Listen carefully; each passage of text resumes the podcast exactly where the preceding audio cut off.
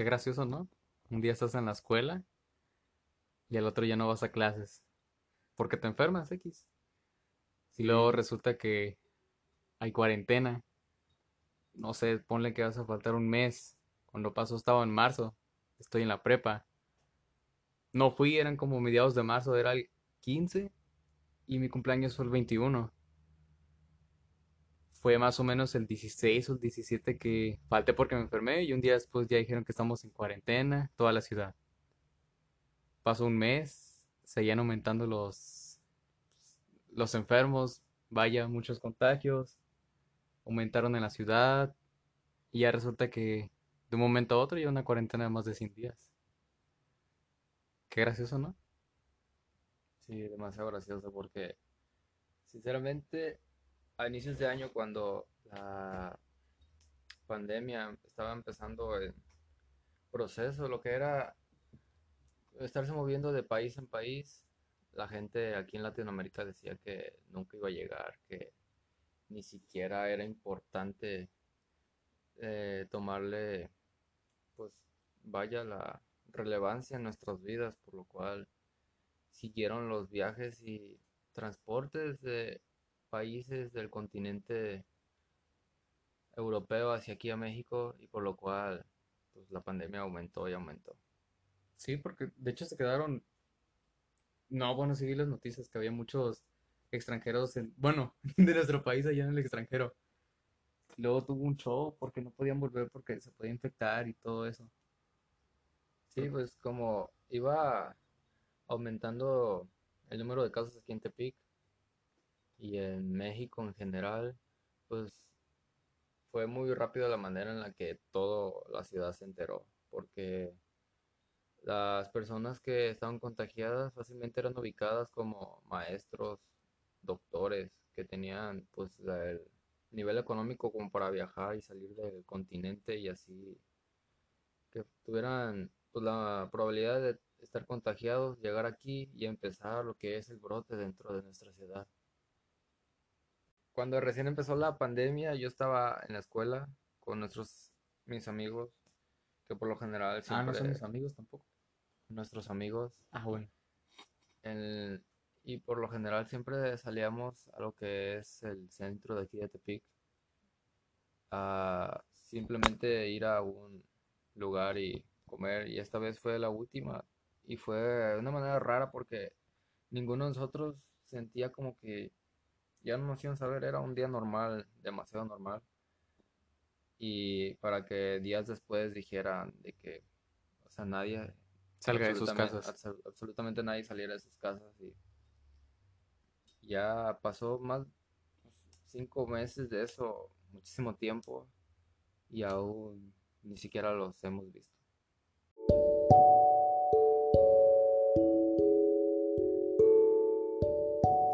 ¿Cómo manejas no salir de casa durante unos días? Más que días, unos par de meses, unos cinco meses. Solamente días en los meses. que días en los que no puedes salir a ver a tus amigos, donde no te puedes reunir, ya no vas a la escuela. Solo sales por lo que ocupas y nada más. ¿Cómo vives con esto? Sí, pues yo en lo personal lo que sentí fue que fueron al principio unas vacaciones, así las sentí yo, muy normal, todo aquí en mi familia, porque por lo general aquí no salimos, así que lo sentía más que un encierro, cuarentena, como una, unas vacaciones, vaya. A pesar de las clases, Sí, a pesar de eso, porque aún así sentía como la libertad de poderme levantar a la hora que quisiera, dormir a la hora que quisiera, porque no sentía la responsabilidad de ir a la escuela. Así que por eso lo sentía así. Eso fue el primer mes. El segundo mes ya empezaba a notarse porque las noticias decían cosas algo alarmantes. Porque sinceramente la gente no enten- entendía y hasta el día de ahora no entiende, hoy que es 14 de julio, la gente no entiende que pues, no, no debemos salir y así evitar más contagios. Demasiada gente aquí sale sin cubrebocas, sin la protección necesaria. Y eso es no solo más contagios en la ciudad, sino que una mala imagen para nosotros en lo que es una nacionalidad como país, porque son noticias mundiales que tarde o temprano pues, van a llegar a todos lados. En el tercer mes, a lo que va, pues yo ya empecé un poco a lo que es pensar demasiado sobre el futuro, porque más que nada era el tiempo que antes lo aprovechaba para cosas normales, ahora ya ni sabía en qué las, los, lo iba a ocupar. Y pues empecé a hacer muchísimas cosas que antes no hacía, como escribir, ver y aprender cosas nuevas. Por lo cual hasta el momento pues me ha ayudado demasiado y me siento demasiado bien por haber hecho esas cosas. Así que pues simplemente el único daño mental o como desesperación que he sentido es sobre el dormirme tarde, ya no poder dormir temprano, sentirme mal en el cuerpo por no descansar bien, por simples razones como de que no siento ya la libertad que tenía antes de poder salir a gusto a, a la calle. Pero por lo general, pues es un nivel de desesperación bajo porque ya encontré como buenas cosas que me gustan para hacer dentro de este encierro. Y bueno, a ti, ¿cómo te ha hecho sentir a ti, Axel? Porque pues ya hablé mucho de, de mí, ahora quiero escucharte. Creo que más que obvio, como todos, que estudiante nos alegra al decir no hay clases, que te digan no hay clases. Sí, demasiadas personas dijeron sobre que no, qué chido que no va a haber clases ya todo el día en, casa, poder salir a jugar, pero aún así no se podía. Pues sí, no manches. Que te digan, no vas a ir a clases, o sí, me voy a quedar en casa todo el día, que cuando videojuegos, nada X. Sí, eso hasta cierto punto también como que cansa. Sí, ya después de eso me di cuenta. Pues el primer, pues un día antes no fui a clases porque me enfermé. El día después me enteré que ya había cuarentena, nadie podía salir. Me quedé, pues el primer mes, no tengo Xbox. Me hubiera gustado quedarme a jugar en mi consola, pues. El primer mes me lo tomé tranquilo. No, no tenía ni celular, de hecho. Así que estaba más en el laptop jugando y haciendo otras cosas. Ya después me enteré que había clases en línea. Bien tarde porque no tenía teléfono y todo era por WhatsApp. Hasta, hasta medio mes, si no es que poquito más, me enteré que había clases y las retomé un poco tarde y me puse al tanto hasta terminar el ciclo. Y lo pasé todo bien hasta, hasta, que, hasta que me di cuenta que reprobé una materia. Pero pues la voy a volver a pasar. Así que el primer mes no estuve haciendo mucho, vaya. Sí, todas las personas el primer mes fue como de, wow, son no vacaciones. Vas a, no vas a hacer nada. No, no tengo nada que hacer. Puedo hacer lo que se me pega la gana, tener libertad, como ya lo dije, de que me puedo levantar y dormir a la hora que quiera. Pues más que eso, no hacer tus responsabilidades, en sí, Y a mí también me pasó que mi teléfono, mi celular se descompuso y yo también me quedé un tiempo sin celular. Así que pues entiendo ese punto de que no, el celular en sí las personas lo sienten muy parte de nosotros, lo sentimos, porque ahí tenemos gran parte de nuestra vida. Así que, pues sí me bajó un poco mi estado de ánimo el estar sin celular, pero poco a poco, con el paso de los días y las semanas, me empecé a sentir más libre, más... Sí, creo que te empiezas a sentir diferente, ¿no? Después de dejar tu celular a un lado. Sí, es como... Sí, y la libertad de que pues, no, no estás atado a estar viendo el celular y las notificaciones, los mensajes, las llamadas. Y como que cambia tu mentalidad un poco en ese momento en el que ya no estás al pendiente de nada y te sientes con más necesidad de hacer cosas. Más como más como libre, vaya. Ah, te digo. Que este nos está ahogando, nos está, nos está sobrando mucha información. Es decir, el gobierno nos está, nos, no está tomando las preventivas correctas aquí en México. Más aparte estamos teniendo que en internet noticias como falsas de parte de que ponle de Anonymous, luego sacaron el Pandemic, creo. No sé, un video muy polémico en YouTube que luego luego lo censuraron. Que No, por yo no lo vi, suspiras- no lo vi. Ah, ni yo. Pero que suspiración de gobierno y cosas así. Y eso pone a la gente a dudar. No, desde ahí va que nosotros aquí en México nos la creímos luego, luego. Y Sí. nadie hizo caso. Hasta el día de hoy nadie hace caso. Hoy en la ciudad nadie está tomando sus preventivas de la manera correcta y no se lo toman serio. Sí, Los- es, que, es que a mis ojos el gobernador de aquí de Tepic, pues sí está queriendo cumplir con su deber. Es más la gente que la que no quiere, pues, poner atención. También es el caso de López Gatell, lo que el Se virólogo lo toma más en serio que el presidente. se lo toma más en serio que el presidente y la gente sigue riéndose aún así del presidente y de él, de López Gatell, pero aún así él pues es muy querido, sinceramente, lo que se ve en el internet. ¿Quién el Porque-? No, López Gatell. Sí. Es más querido lo que se ve en internet porque el simple hecho de que quiera ayudar a México lo hace ver una buena persona. Está en su lugar por algo.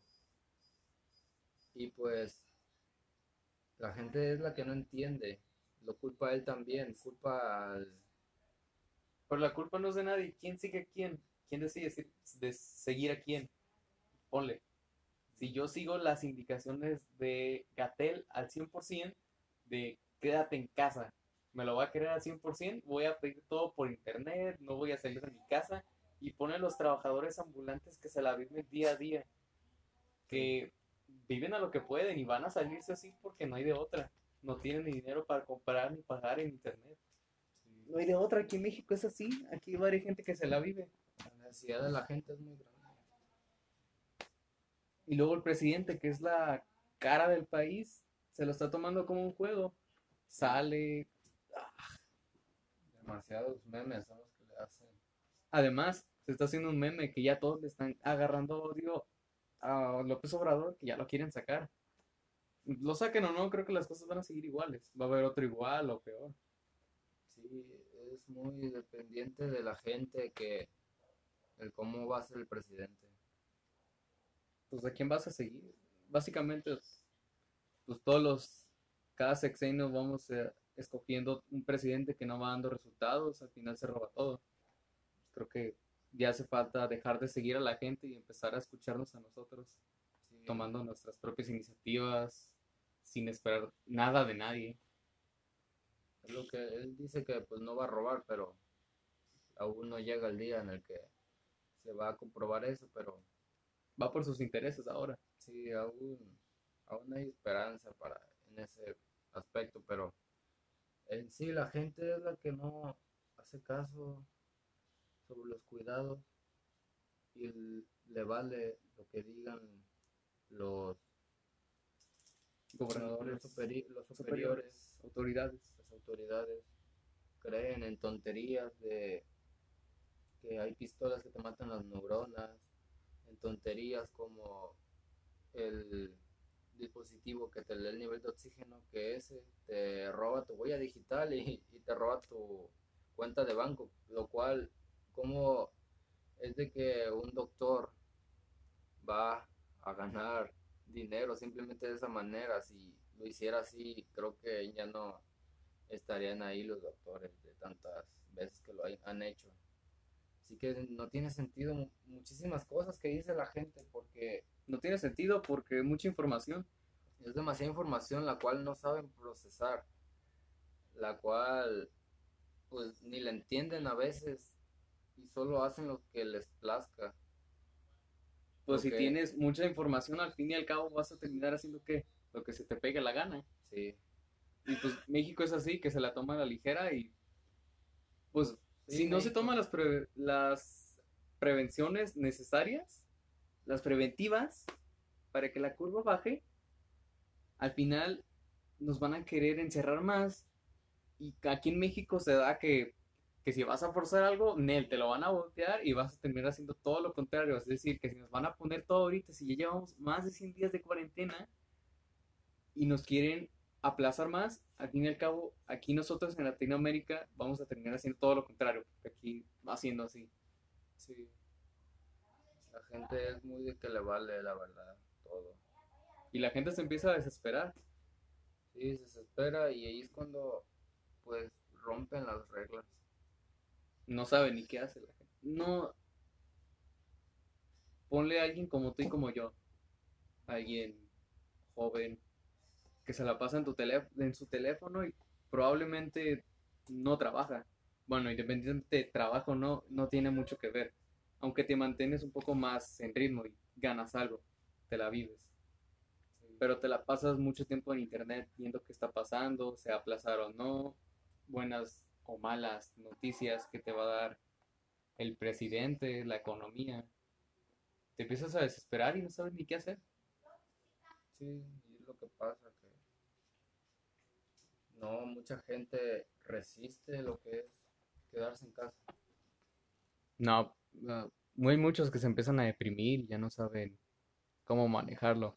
Sí, ese es otro, pues, punto de vista que la gente se daña mentalmente al querer aguantar, supuestamente aguantar lo que es el encierro, pero aún así es inevitable los problemas mentales. Mm, creo que te desesperas tanto de estar con contigo mismo. O sea, porque al fin y al cabo estás en casa con tu familia probablemente, pero si no estás en el teléfono porque probablemente ya te cansaste y no estás hablando con alguien, estás hablando contigo mismo, es decir, estás solo. Sí. pensando y buscando lo que hay dentro de ti, dentro de nosotros. Todos estamos desesperados pero creo que estar desesperados no es la manera de manejar nuestras vidas, es decir, dirigir a un rumbo en el que no queremos, porque nos podemos, si nos descuidamos, llevar a un desastre emocional y llevarnos a la depresión, a un vacío que no nos, ni con cualquier cosa nos va a llenar.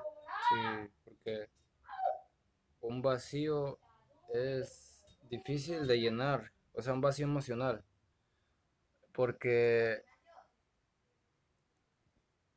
no con, cual, no con cualquier cosa vas a llenar. No, aún así te llegue una, no sé, por ejemplo, en lo que es la situación amorosa, si te llega una persona demasiado buena que te lo demuestra y te dice que pues que te quiere, que te cuida, que le importas, aún así ese vacío sigue ahí y es muy difícil de que te lo de que te lo llenen ese vacío emocional. ¿Cómo lo llenarías tú? Yo lo que hice principalmente es porque sí, sí pasé por ese vacío emocional y lo que yo hice fue empezar a aprender cosas. A mí me funcionó demasiado el querer aprender y aprender cosas, el hacer ejercicio, el mejorar mis relaciones con mis amigos, con mi familia. Y así es que primero el vacío no una persona externa te lo tiene que llenar.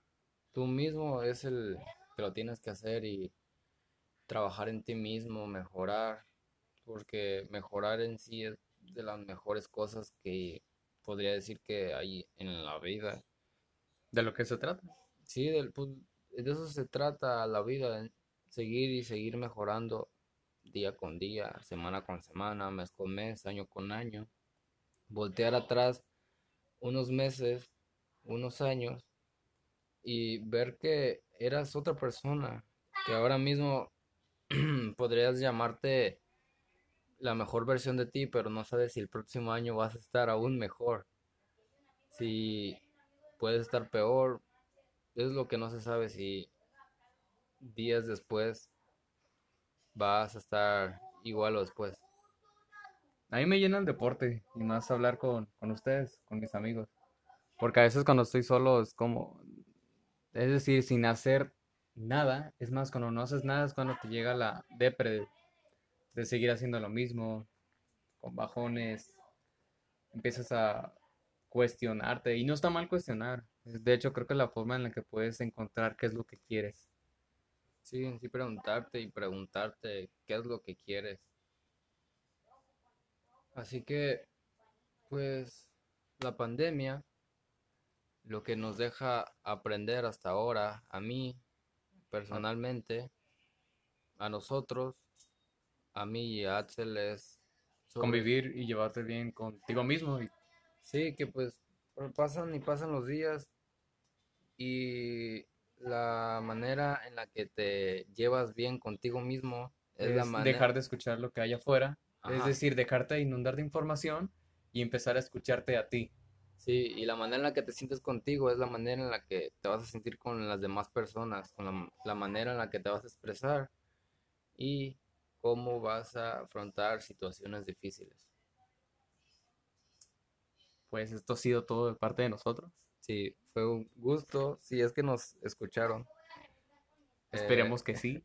Ya saben. Sí, esperemos que les guste y Sí, bueno, esperemos que sí, porque seguiremos haciendo más. Sí, que es un proyecto que hemos trabajado unas Más dos- bien algo que hacer en esa cuarentena. Es eh, un proyecto de cuarentena, pero es algo que hasta el momento nos ha gustado, a mí me ha gustado demasiado y probablemente lo continuemos para demasiado tiempo.